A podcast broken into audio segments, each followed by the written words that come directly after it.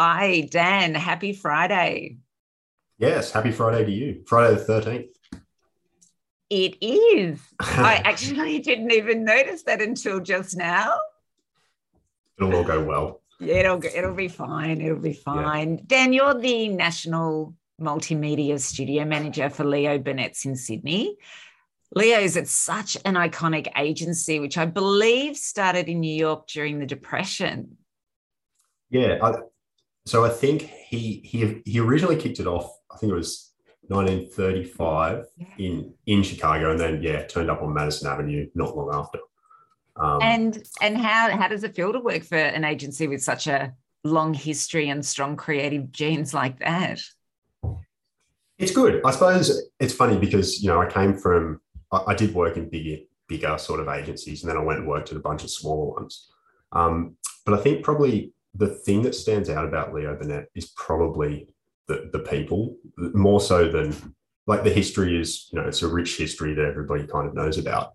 Um, but I think it's the like the people that are there currently. Um, that's the that's the real sort of goal that's there, I think. And so, what was your personal creative journey that led you to working for Leo's?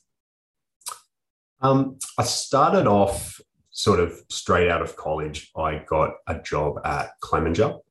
Um, so I was working out of Clems as a studio junior. Um, I had a lovely studio manager, um, Jody Holmes, who I still see to this day.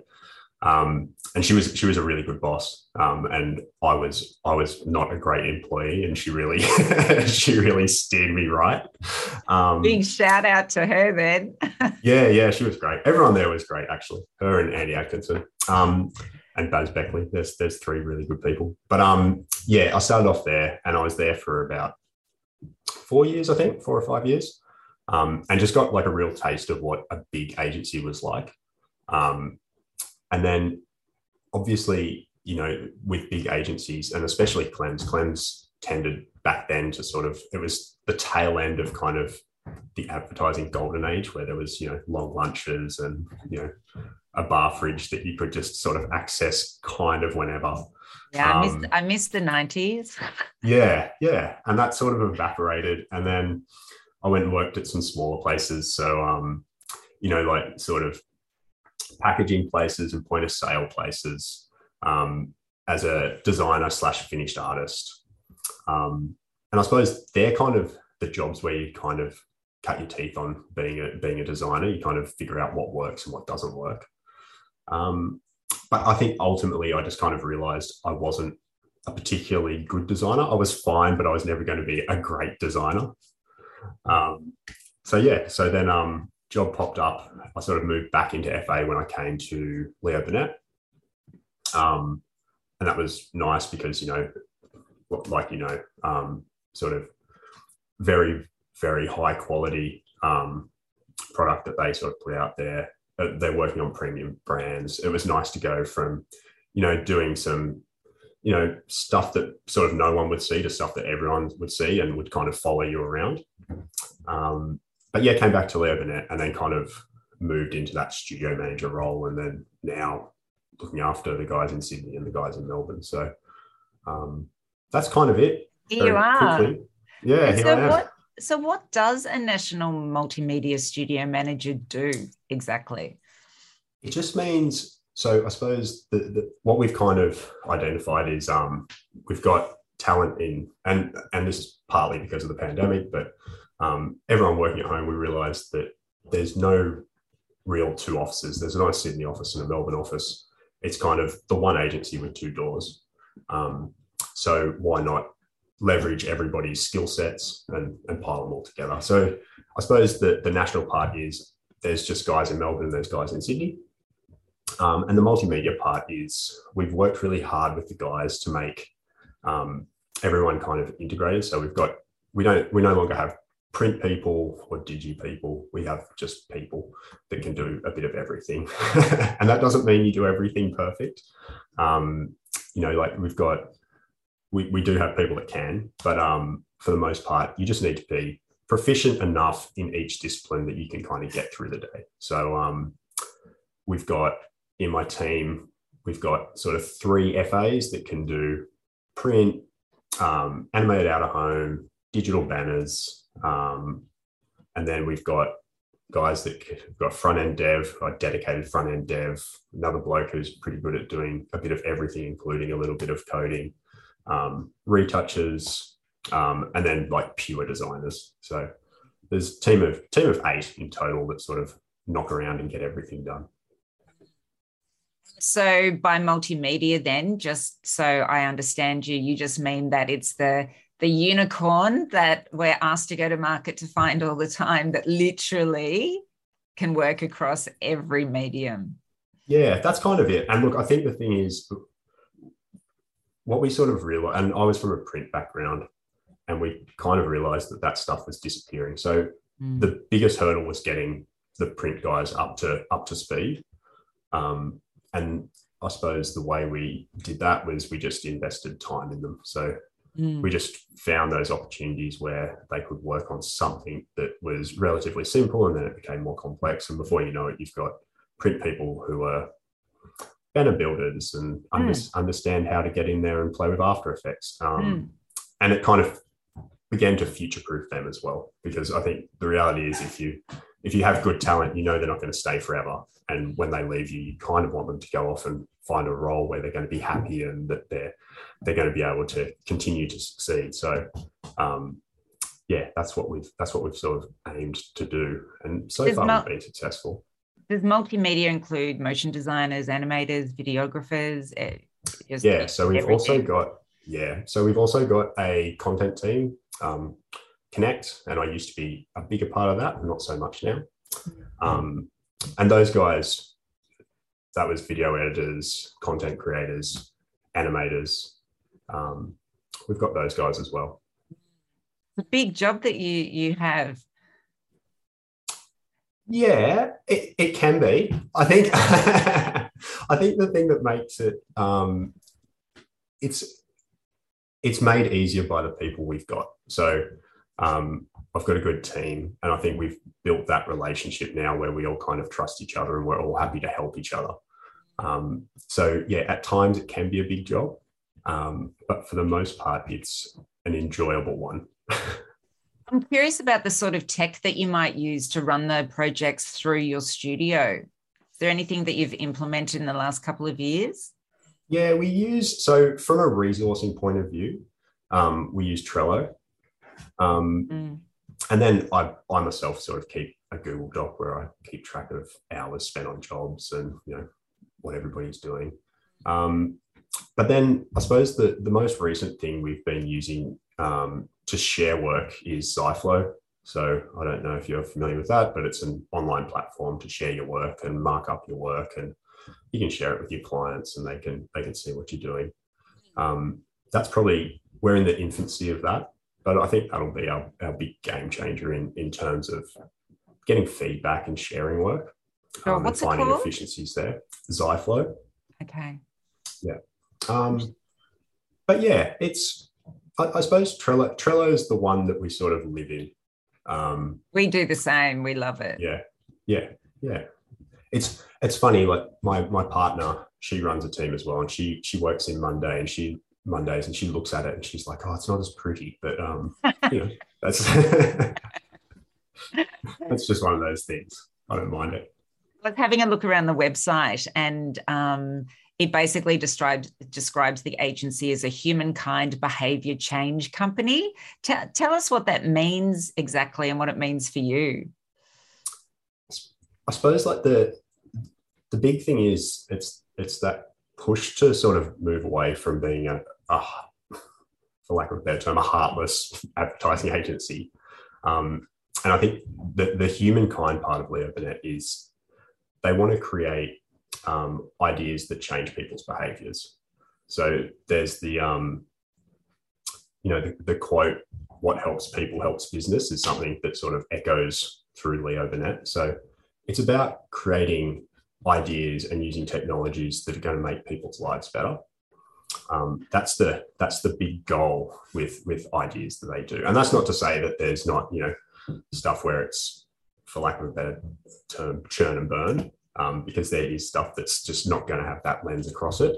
But for those for those opportunities where there is um, the opportunity to put that lens across it. That's that's what our creative department does. Um, they have a sliding scale that you've probably also seen on the website. Yeah, I do. And they kind of yeah, and so they've got um, they've got that the GPC that they sort of work to, and they try and aim for that sweet spot of around you know seven and ideally an eight ball, which is like a you know a behavior changing, um, world changing idea. So that's kind of where the guys they they put that lens across all their ideas and they aim for that sweet spot. Yeah, it's really smart. Um, multimedia, I think it's an area that we've witnessed exponential growth in particular in the last, I would say, seven years. Um, what roles have been the game changers, do you think, and where where is it headed? Think where it's headed is automation. That's that's kind of the thing that we we see, um, and it's we probably need to catch up a little bit there. But I think automation is where it's going to be. It's having um, creative that can sort of change depending on so many factors. Um, and and yeah, I don't I, I, don't know the the roles. I suppose it, it comes down to dev, right? So it's um it's having people that can actually build the stuff and having creative teams that understand it, which is yeah. um which is probably probably that nice little Goldilocks zone that you need to get to a, a, a dev that understands creatives and creatives that understand a dev. Um, but yeah, I think I think that's kind of where it's heading um, yeah, automation. Absolutely. So, what are the skills of a multimedia designer? What traits do they have to have over and above what a more traditional print designer would have? It, I, I feel like it's pretty similar, right? Um,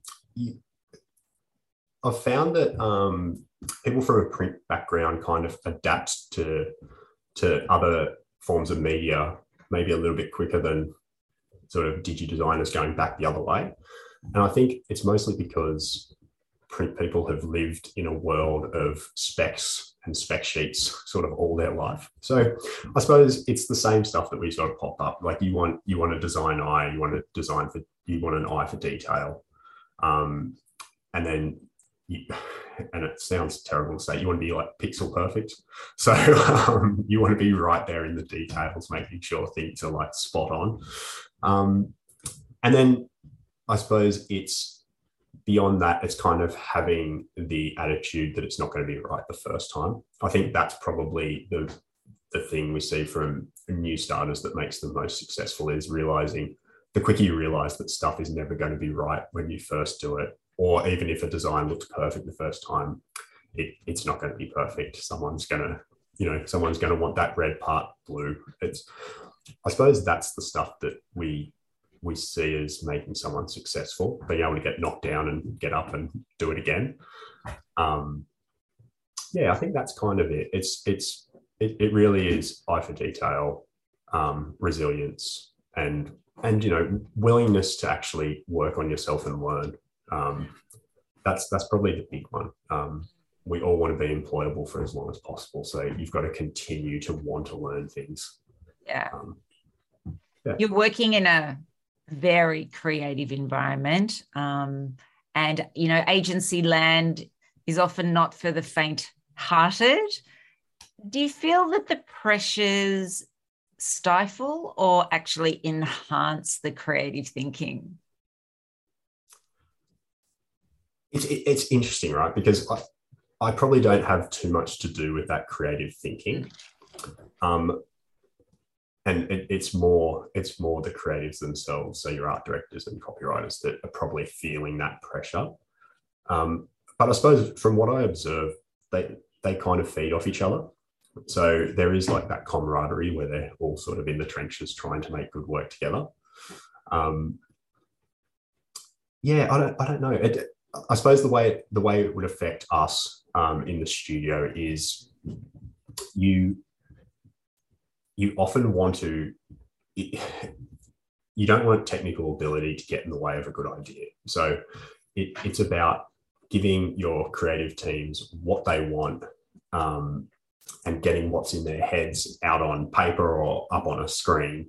Um, that's probably the pressure more than more than actually um, coming up with the creative concepts. Um, and I think uh, I feel like we get there most of the time. But yeah, that's that's probably that's probably the way I'd answer that. I think it's just yeah, the, the pressure is more so on that on those creative teams. They're, they're they're the ones in an agency that are taking all the hits. Yeah, for sure. And look, and strategy. There's strategy plenty of well. us.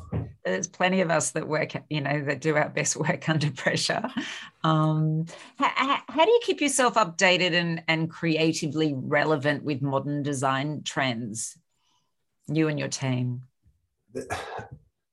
I'm personally pretty terrible at this, um, and I suppose, and I suppose that's look. And one of the things I've realised is since moving into more of a manager role rather than a design role. And I know that we put on all different hats at all time oh. times, but um, I think for, for myself, the things I look for in design is just like kind of like the laws of design and, and i look at you know i think is there a good alignment is there a good contrast in your design have we got hierarchy within your design um, we look at is it balanced and there's some symmetry, but is there also like a little bit of tension with that balance? I think it's like those old sort of rules that you kind of can put across any design.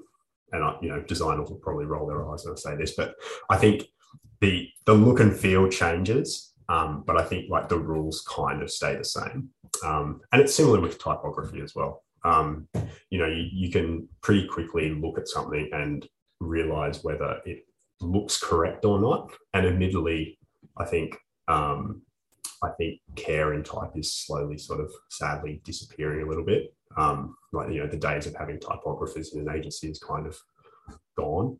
Um, but I think that, that's kind of for me what I look for in design. But the guys themselves, um, yeah, they're they're very clued up. There's lots of there's lots of Adobe um, talks that go on that people are watching. There's lots of blogs now. Um, there's so much stuff on Instagram that people follow. It's there's there's plenty of places to get your your design sort of fix. Mm. Um, but yeah, I I really just concentrate on making sure that the guys are good and the work's getting done and um, and that we're we're working well. Um, I, I do neglect my own my own design research. I uh, Leo Burnett is, you know, they're, they're renowned for, for producing some iconic campaigns um, over the years. What are the projects that you're most proud of and why? It, there's there's probably two, and the the first one you've probably seen, or it's it's starting to win quite a few awards, and that's um Suncorp One House.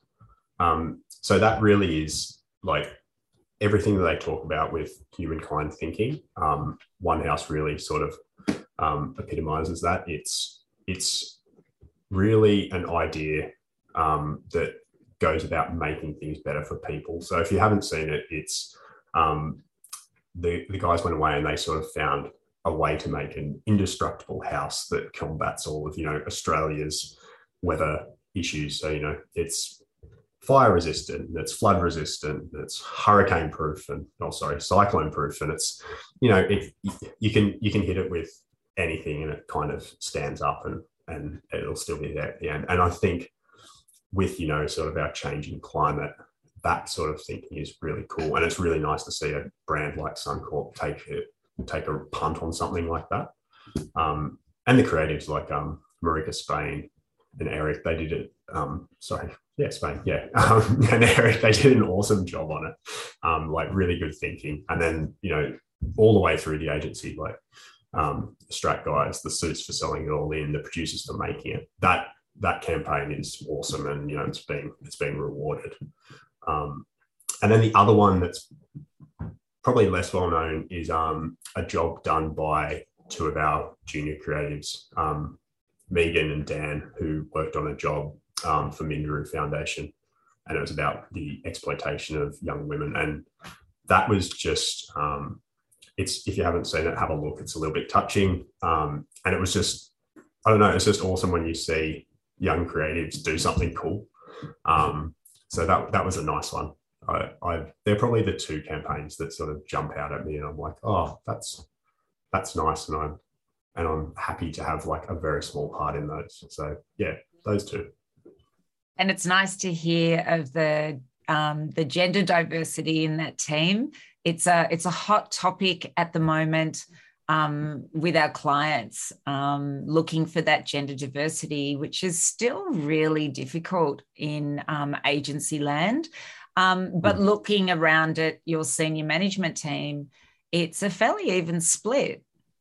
Yeah, yeah, we've got lots. Mm. I think Leo Burnett has always, well, since I've been there, it's always seemed to have a pretty even split. Um, you know, like we've got we've got women in very high high power roles. You've got mm. um, Emma as our CEO, and you've got Kath as our head of strategy, and you know, we've got KTT as our CFO, and you've got um, Amanda running Suncorp, and yeah, we've got it's it is really quite even. Um, and you know, before that we had Melinda. Melinda was running the company for thirty something years, so um, it's really really strong. And I sh- oh, and I, sh- I shouldn't forget um, Kate down in Melbourne as well. So there's lots and lots, there's lots and lots of women. And look, I'll, I will say, as a um, as a father to a little girl and you know um, partner to a to a very um, what's a nice way of describing Ange strong as a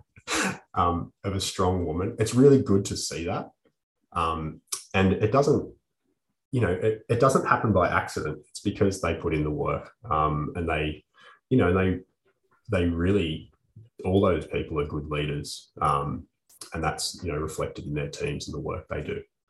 Um, but yeah, the gender split at Leo Burnett is very very even. Yeah, it is. No, look, it's a it's a credit. It's a credit to the business for sure. Dan, it's been wonderful spending time with you today. Thank you so much. No, thanks for having me. Hopefully, I didn't bore you too much or talk no, too much. No, no, it was very, very interesting. And I'm going to go and have a look at that second campaign because I haven't seen that one. I'd seen the first one, but not the second one. I'm going to yeah, do that grab now. Your tissues. Yeah. okay. All right. Look, thank you so much. I really appreciate it. And um, we'll talk again soon. No, thank you. Thank you. Bye. Bye.